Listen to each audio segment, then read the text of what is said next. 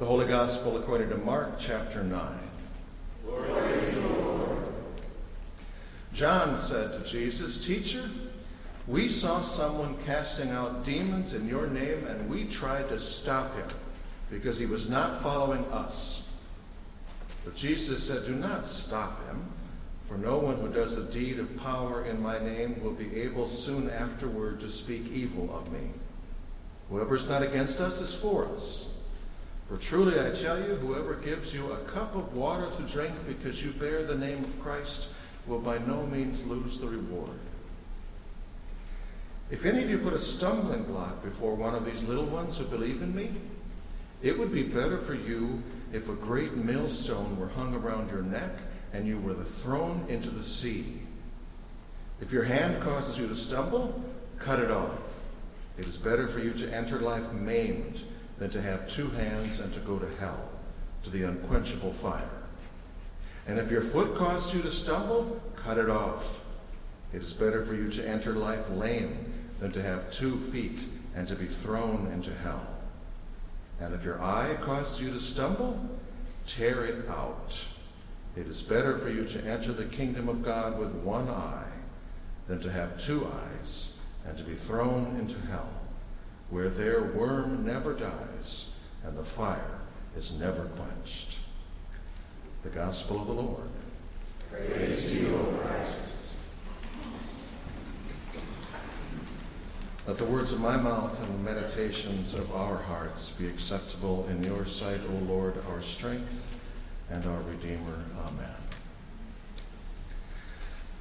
I know a pastor who was meeting with his evangelism committee, and they were trying to schedule and invite a friend to church Sunday. And the pastor asked if there were any Sundays that didn't work.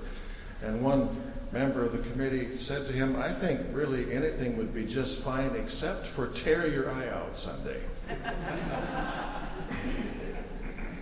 and she was talking, of course, about that second paragraph of today's gospel text, which, I mean, what's a person supposed to do with that, right?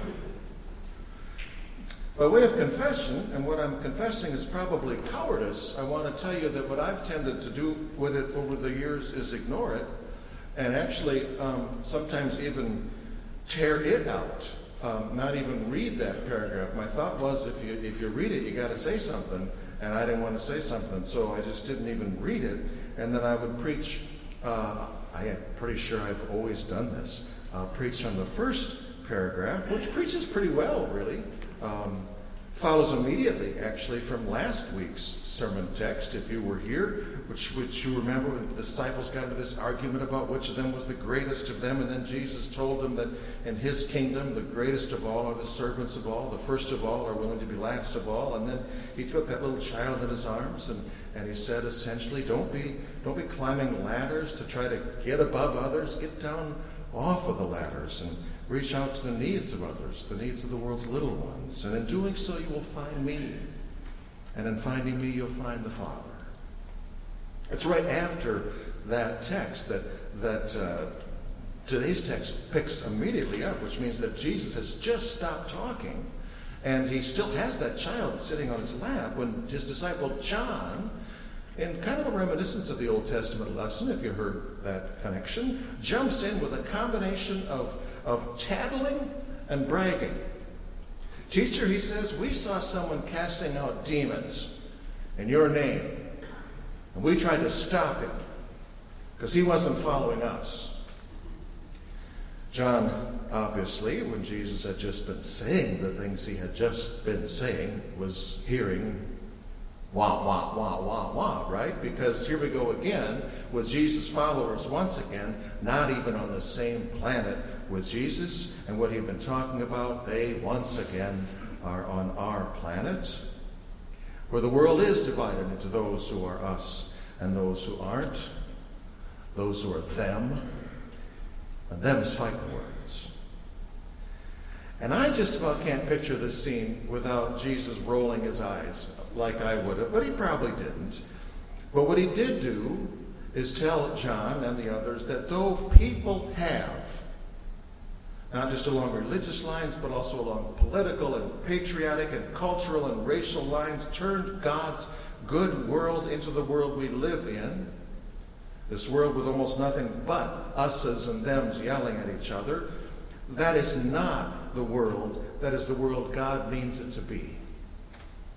For God's good world is a place where we realize that all who do good, all who do good, and by good I mean more than just for us, may not be one of us, but they are one with us and one with God, because good, true good, all good is of God, and therefore good is a good thing, no matter who's doing it and no matter who's getting credit for it. Dwayne Dalen, the senior pastor I first served with as an associate pastor in Lake Mills, Iowa, died last week. And Dwayne and I could butt heads, and once in a while we did. And uh, it wasn't impossible for him once in a while to drive me absolutely nuts, and sometimes he did. I'm sure it never went the other way around. but I respected him, and in the end, I came to deeply love him. Dwayne, before me, had some really strong associates serve with him, whom he allowed to be strong, to do some good things on their own, and to get full credit for doing those things. There are other senior pastors and other senior leaders in other places in the world, I believe, who talk a lot about strength but are actually weak because they're too insecure to allow those beneath them to be strong or successful, lest that somehow seem to diminish them. Duane believed and treated me in a manner consistent with the belief that anything truly good done by any one of us was done by all of us and was good for all of us. In other words, he understood the first paragraph in the gospel text and also understood what Moses said to Joshua with the same situation in the first reading. And I tell you that story because I think in this world so entrenched into so many camps of so many versions of us's and them's, we need to understand it too. We need to understand that Christ calls his church to do good in the world, and anybody in the world who, for whatever reason or whatever place, does anything that Christ would call good is not our enemy, but our partner. I don't know if they're doing it this year, but last year at LCM, um, on, they did a number of partnership events. The Lutherans and, and the Secular Society of the University of Iowa. They got together, they ate, and they did good. They partnered. All right, that said, I decided this week I'm almost 63, and it's time that if I'm ever going to do it, I got to do it or I won't ever get it done. So I read the rest of the gospel text. And I'm going to try to say a few things about that second paragraph. I'm regretting this almost already. Not really. Where Jesus, still with that little child on his lap, right? Says, If any of you put a stumbling block before one of these little ones who believe in me, it would be better for you if you had a great millstone hung around your neck and you were thrown into the sea. Okay. Welcoming, encouraging, leading, showing little ones to faith is clearly a way important thing.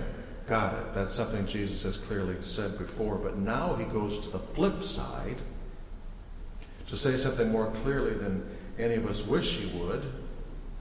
And that is that the opposite of that, being any kind of a stumbling block to a little one and her faith, is a way, way, way, way seriously bad thing. As in, if you do that, quote, it would be better for you if a great millstone were hung around your neck and you were thrown into the sea to drown, of course. And then, before the disciples or us even have a chance to say, like, seriously, Jesus? He doubles down and then triples down and then quadruples down. And my gosh, how do you even begin to take all of this seriously when he says, quote, if your hand causes you to stumble, cut it off. Better for you to enter life maimed than to have two hands and go to hell, to the unquenchable fire. If your foot causes you to stumble, cut it off. It's better for you to enter life lame than to have two feet and to be thrown into hell. If your eye causes you to stumble, tear it out. It's better for you to enter the kingdom of God with one eye than to have two eyes and to be thrown into hell. We'll talk about stumbling blocks to those who want to believe in Jesus. These verses sound like stumbling blocks to me, and they're coming from Jesus. Not only in the harshness he commends, absurd harshness he commends to people to direct toward themselves if they've sinned, but then also in the, in the hellishness of the harshness, he surely seemingly says God will send their way if they don't stop sinning. Well, what on earth, what in heaven's name do you make of that? Let's start by making one thing clear. And that is that surely, absolutely, no doubt whatsoever, Jesus means to be understood in these verses not literally, but hyperbolically. In order to make the point that sin, and by sin he does mean sin literally, not hyperbolically, sin, sin in the Bible being the condition of, strange, of estrangement from God, which leads to lives that have nothing to do with the good desires of God. Sin, Jesus clearly says here, is a large font, bold print, capital letters, big deal. And the biggest deal about it is the pain and the destruction that inevitably follow from of it, some of which will be hell to go through. Theologians of different stripes debate whether that last part, that hell part, is literal or hyperbolic. Some look at it as pure hyperbole, and that's that.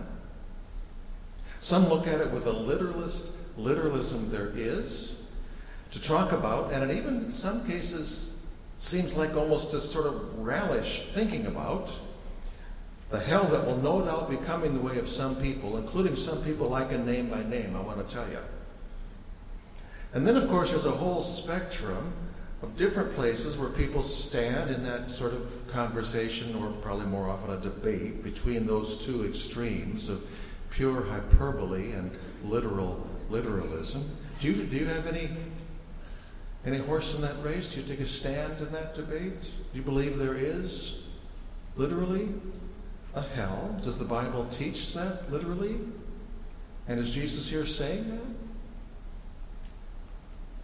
For some, it's a core tenet of their theology, like the woman who said to me once, There has to be a hell, otherwise, people would sin all the time. I mean, there's no other reason to do anything good except to not go to hell. I'm not speechless often, but I was kind of young then. I remember being speechless. In hindsight, I wish what I'd said to her is, uh, I think I know, I think I know people who do good not to avoid hell. I, I, think I know people who do good not to get to heaven. I think I know people who do good because it's good. But I didn't say that, and it maybe wouldn't have mattered because her theology seemed quite hell bent. Others, of course, have different views and theologies on the matter. Many of them point out, and they do so completely accurately, that the Greek word used here by Jesus and translated as hell is the Greek word Gehenna, which is actually and literally a ravine just to the south of Jerusalem, which way back in the day, before um, these Old Testament times, is a place where human sacrifices were offered, and by the time of Jesus, it had become a perpetually smoldering garbage dump for the city, a truth from which some then go on to say that since Gehenna was a literal and real place on earth, so too hell is something experienced on earth. Which, well, there are days, right?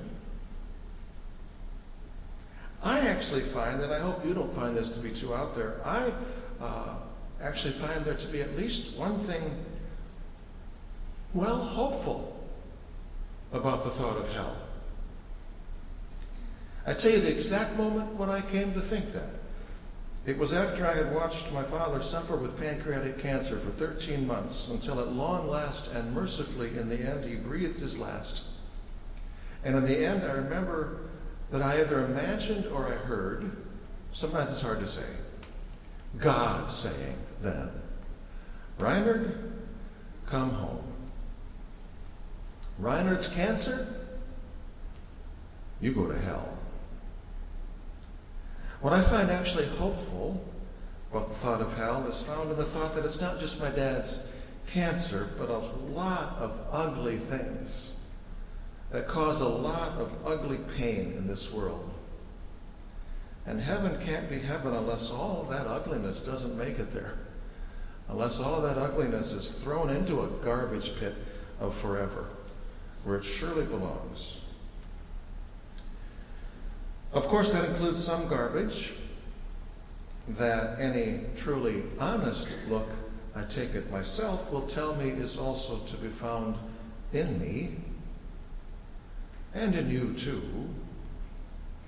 That being the garbage of the sin within me, the psalmist talks about some of the secret sins, some of the presumptuous sins, the sinfulness of the me within me that needs to not make it to heaven so that heaven can be heavenly.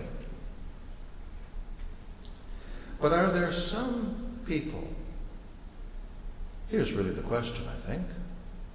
Are there some people who are so entirely garbage, so entirely sin, that they will personally burn in hell entirely forever because there is not a damned thing redeemable about them?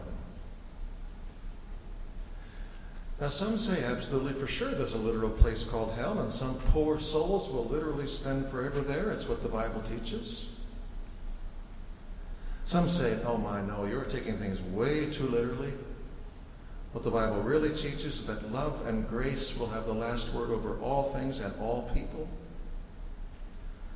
Rob Bell makes an extended version of that point in his book Love Wins. In a similar vein, our presiding bishop of the ELCA, Elizabeth Eaton, said in an interview last year there may be a hell, but I think it's empty. Do a Google search on either Rob Bell's book or Elizabeth Eaton's interview. You will find no shortage of people who will both assure you that those two people both are surely going to be going to hell for what they think. And then at yet one more place on the continuum, there are those who say that yes, hell is real. But it's not a place of unending vindictive suffering for unsaved sinners, but rather, and they see some mercy in this, there's, it's a place where unsaved sinners will go to perish into nothingness and non existence for forever, rather than with the saved to know the bliss of heaven and eternal life for forever. So, of course, what you all want to know is which of those answers is right, right? Which of those answers is the final answer, right? Which, of course, I am now going to tell you, right? Actually, yes. Right. I am. And I'm here to tell you that by telling you that everybody has an opinion. But the answer belongs to God. And God's answer to our questions about sin and hell, God's answer is literally Jesus. Jesus, who, in this passage for today, when talking about cutting off arms and tearing out eyes, is surely speaking hyperbolically, not literally, to make a point about sin and the ugliness of the world's sin brokenness. But Jesus, who too, in his own case, would take the seriousness of the world's sin and ugly sin brokenness literally dead seriously.